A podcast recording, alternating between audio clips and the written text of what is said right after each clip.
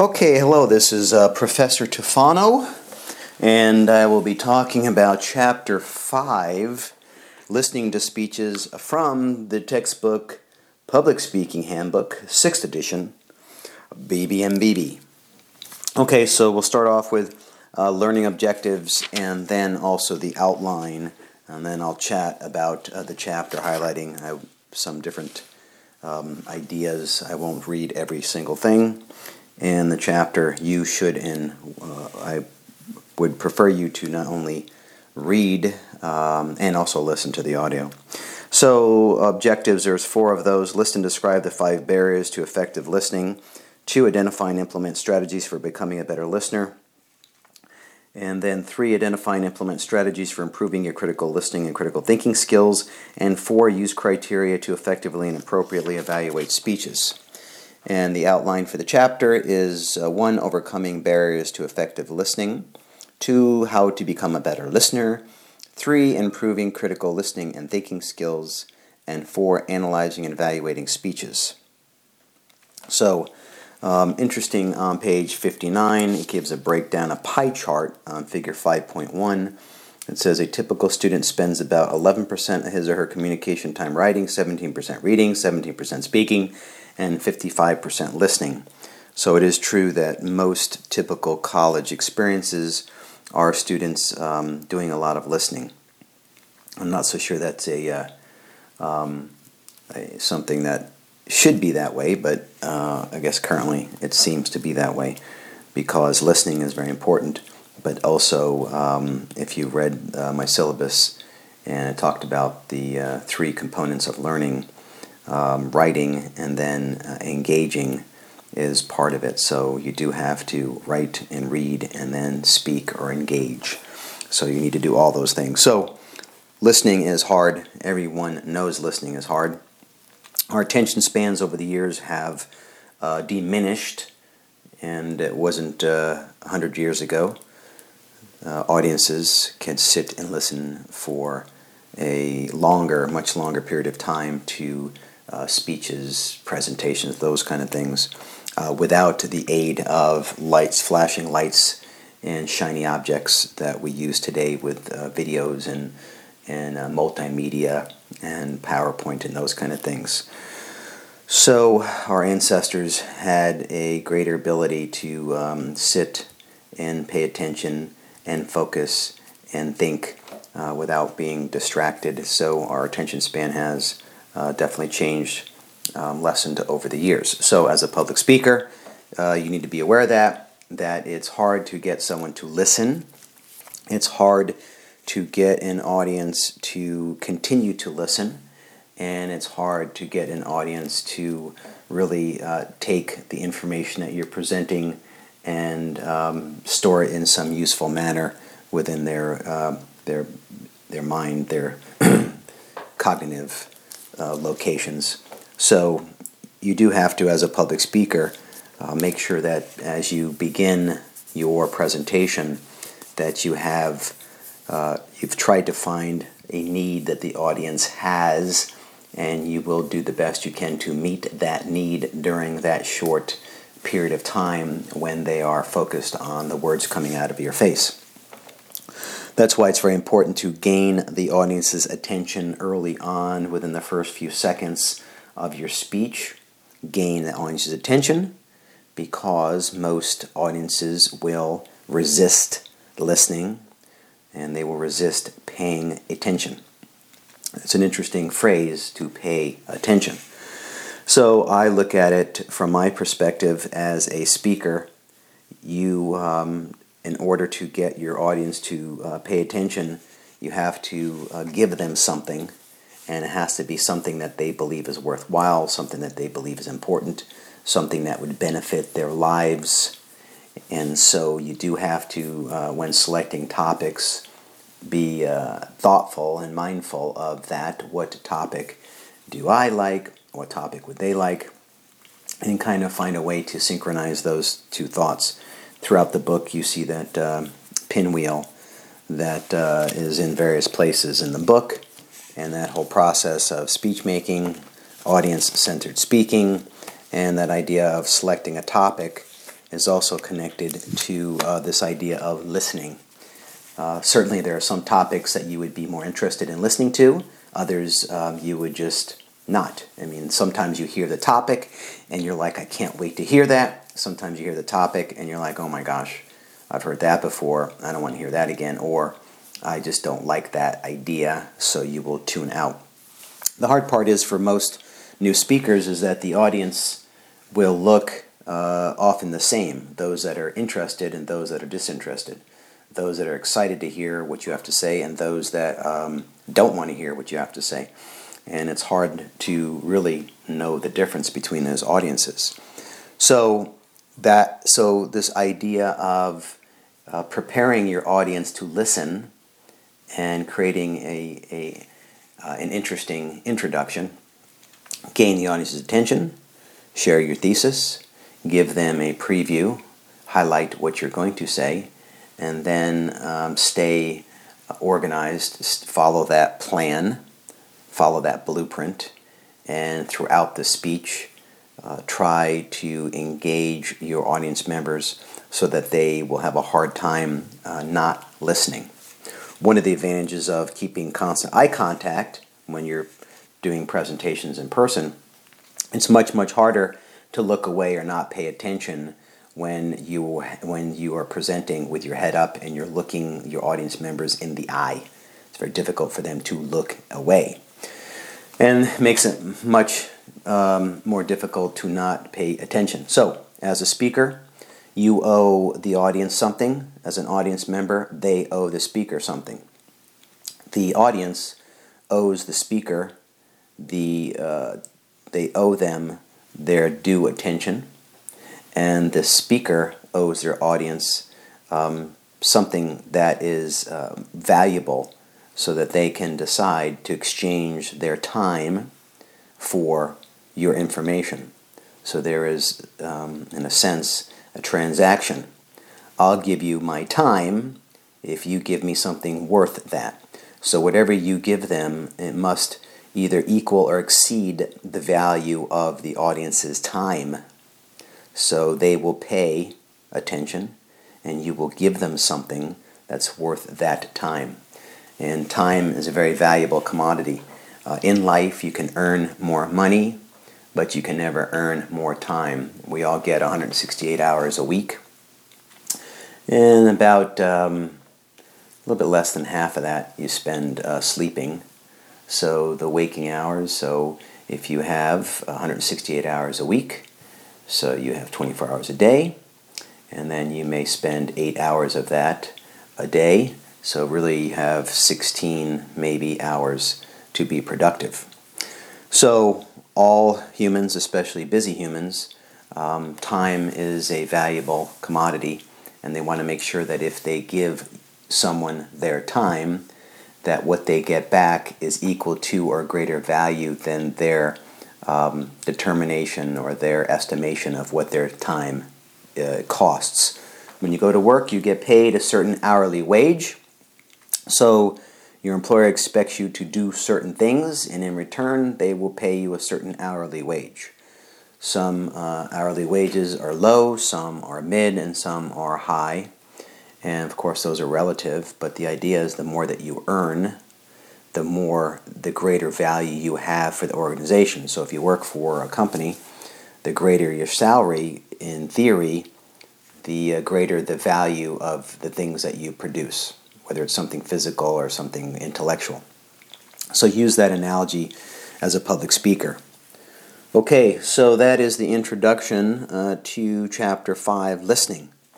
So, listening is the complex process of selecting, attending to, understanding, remembering, and responding to verbal and nonverbal messages.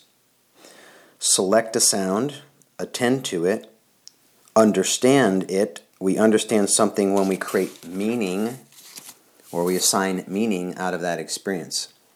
Remembering to recall the information, and then finally responding. So when listeners respond, they react to what they've heard with their behavior. For example, it could be that you want them to simply remember and re- be able to restate your ideas, or you may want them to go do something, for instance, vote. So I'm on page 60 right now. So ultimately, when you present to an audience, you want them to be uh, better, want them to be different, and you want them to, um, in some cases, act in a particular way, or at least minimally think in a particular way. That's the responding part. Okay, overcoming barriers to effective listening. we have listener fatigue, we have personal concerns, we have outside distractions, we have prejudice, and we have the differences between speech rate and thought rate. So, listener fatigue.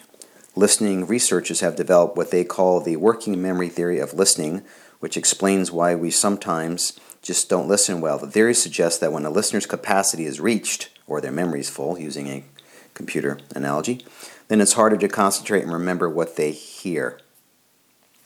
Although the theory suggests that there's nothing that you can do, either as a speaker or as a listener, to manage this problem, the strategies described here will help for sure. Um, it is an interesting theory if you use the idea, an analogy of a computer file that is full uh, versus a brain that is full.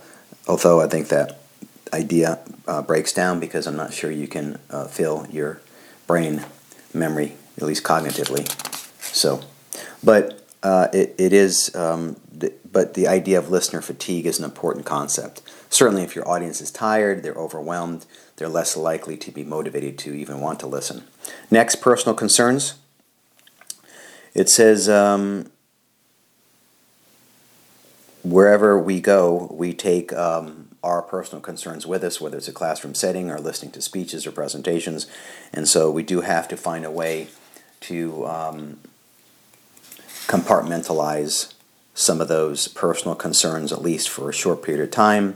Some of those are quite overwhelming, and sometimes it's hard to compartmentalize those and set those aside. But in order to listen, uh, you certainly will have to do that at some point says what you can do as a speaker focus on maintaining your audience's attention using using occasional wake up messages which is a good a good tactic here such as now listen carefully because this may affect your future or your grade or whatever. I like that. What can you do as a listener? Stay focused. To stay focused you must stop the mental conversation you're having with yourself about your ideas that are unrelated to the speaker's message. Yes. Okay, next is outside distractions. Certainly, there could be some noise or something happening. Um, phones, texting, and buzzing, and those kind of things are all part of uh, either personal distractions, because some people are obsessed with their phones, obsessed with information, and that creates a certain anxiety. And even during a presentation, they can't either physically pick it up and look at it or ignore it um, and that that could happen, or even an outside distraction could be a phone uh, either ringing or buzzing or text dinging going off. But uh, those are also um, distractions. Says prejudice. Sometimes we make snap judgments about a speaker based upon his or her appearance, and then we fail to listen to their ideas. It's true that oftentimes the uh, the external component of, of a speaker uh, during a presentation, whether it's something they wear, their hair, whatever, can get um, can create a challenge to listen for sure. So you do sometimes have to just, um, as those feelings of prejudice rise up, you just have to kind of uh, try to make sure that you're being as honest and give that person the benefit of the doubt and, and be able to listen to what they have to say. Differences between speech thought, uh, speech rate, and thought rate. It says here most people speak at 125 words a minute. Uh, I think I speak at about 170, much quicker. But the truth is, your brain can, um, it says here, even up to 10 times faster process uh, the speech rate. So our brains can process very quick um, speaking for sure says, What can you do as a speaker? Just talking faster won't do much good. Even if you could speak 200 words a minute, your listeners um, would still want you to talk about four times faster than that. So um, you have to find uh, most. I over the years I haven't found much of a challenge with uh, speech rate. Slower is probably uh, more difficult for audiences to um, listen and um, engage because in their mind they may want to fill in the gaps, or as you speak slowly, they'll add words and then have to update as the words come out of the person's face that are speaking slowly. Uh, speaking fast or faster is normally not a problem for audiences. And uh, it's not unusual for students in the beginning of a speech to speak a little bit more rapidly because they're nervous. But normally, as the speaker uh, continues the speech, they normally relax a bit and then um, kind of get back to their somewhat normal rate of speaking. Okay, next on page 64 how to become a better listener. Listen with your eyes, listen mindfully, listen skillfully, listen ethically. So, listen with your eyes as well as your ears. I think this is a, a good point. You should be looking intently at the person presenting. That way, you can also identify nonverbal behavior that will help to clarify the message as well. So, listen with your eyes, and um, that will help you to pick up the nonverbal uh, cues that will help you make sense or create uh, a more accurate meaning of the words. Because nonverbal messages play such a powerful role in affecting how you respond to a speaker, it's important to accurately interpret what a speaker expresses nonverbally. A speaker's facial expressions will help you identify the emotions being communicated. A speaker's posture and gestures often reinforce the intensity of the specific emotion expressed. To increase your skill in accurately interpreting a nonverbal message, consider the following. Consider nonverbal cues in the context. Look for a cluster of cues Look for cues that communicate liking, power, and responsiveness. It says adapt to the speaker's delivery. Good listeners focus on the speaker's message, not only on their delivery style. To be a good listener, you must adapt to the particular idiosyncrasies that some speakers have. You may have to ignore or overlook a speaker's tendency to mumble, speak in a monotone, or fail to make eye contact. Yeah, all that's true. Um, some speakers may have some oddities that um, as they present their physiology may just present some obvious um, oddities that you'll have to work through. And I think this is a really good point. To be a good listener, you do have to be uh, able to be flexible and adapt to the speaker's style of delivery. Some are more upbeat, some are more um, less upbeat, maybe more monotone, some are really expressive. Okay, next it says listen mindfully. Uh, mindful listeners are mentally focused on the listening task. They put their own thoughts aside, are present mentally as well as physically, make a conscious, mindful effort to listen, invest time in listening, patiently letting the speaker make their point, and those are all good. Page 66, 67, listen skillfully. Besides being aware of the nonverbal messages and being mindful, good listeners enact certain behaviors that help them to stay focused and remember what they've heard one, listen for major ideas. Two, practice listening. Three, understand your listening style. And then become an active listener. Um, in a classic study, both good and poor listeners were asked what their listening strategies were. The poor listeners indicated that they listened for facts, such as names and dates. The good listeners reported that they listened for major ideas and principles. Facts are only useful when you can connect them to the principle or concept. That's a really good point. In speeches, facts as well as examples are used primarily to support your ideas, so that, that is a good point there. Practice listening. You already do that. You listen a lot. So um, I think in most cases, you have a lot of practice listening. It says the reason that um, you may want to practice is that listening skills are not developed automatically. No, they don't. So um, as you listen, just follow some of these strategies, um, and I think that will help you practice. Understanding your listening style, and everyone has a listening style. It says relational, analytical, critical, or task oriented. Those are at least four styles that you can listen. And depending upon the context, we may be more rela- uh, relational, it may be more critical, depending upon the uh, context of the information. Relational oriented listeners, if you're more comfortable listening to people express feelings and emotions, you're more likely a relational oriented listener. Probably true. Task oriented. Task oriented listener wants people to get to the point. Analytical listeners. If you reject messages because they don't have adequate evidence to support their, loca- uh, their conclusions, you're an analytical listener. If you're a critical listener, If you spend time evaluating the message you hear, critical listeners are comfortable listening to detailed, complex information, yet can focus on contradictions and inconsistencies in the information presented. Critical listeners are also likely to catch errors in overall reasoning and evidence, and that are likely to reach a conclusion. So, for the informative speech and the two persuasives, critical listening is important, and they give a pretty good definition. On uh, the first speech, um, probably more relational oriented listening, probably for your um, personal experience speech. Okay, listen ethically. An effective listener does more than just gain accurate information or understanding of the speaker's message, they also listen to be ethical. When participating in a communication event, an, eth- an, ethical listener honestly communicates his or her expectations, provides helpful feedback, and expresses sensitivity to the differences and is tolerant of various opinions that will, will be presented by speakers. All right, communicate your expectations and feedback. As an audience member, you have the right, even the responsibility, to enter a communication situation with expectations about the message itself and how the um, speaker will deliver it.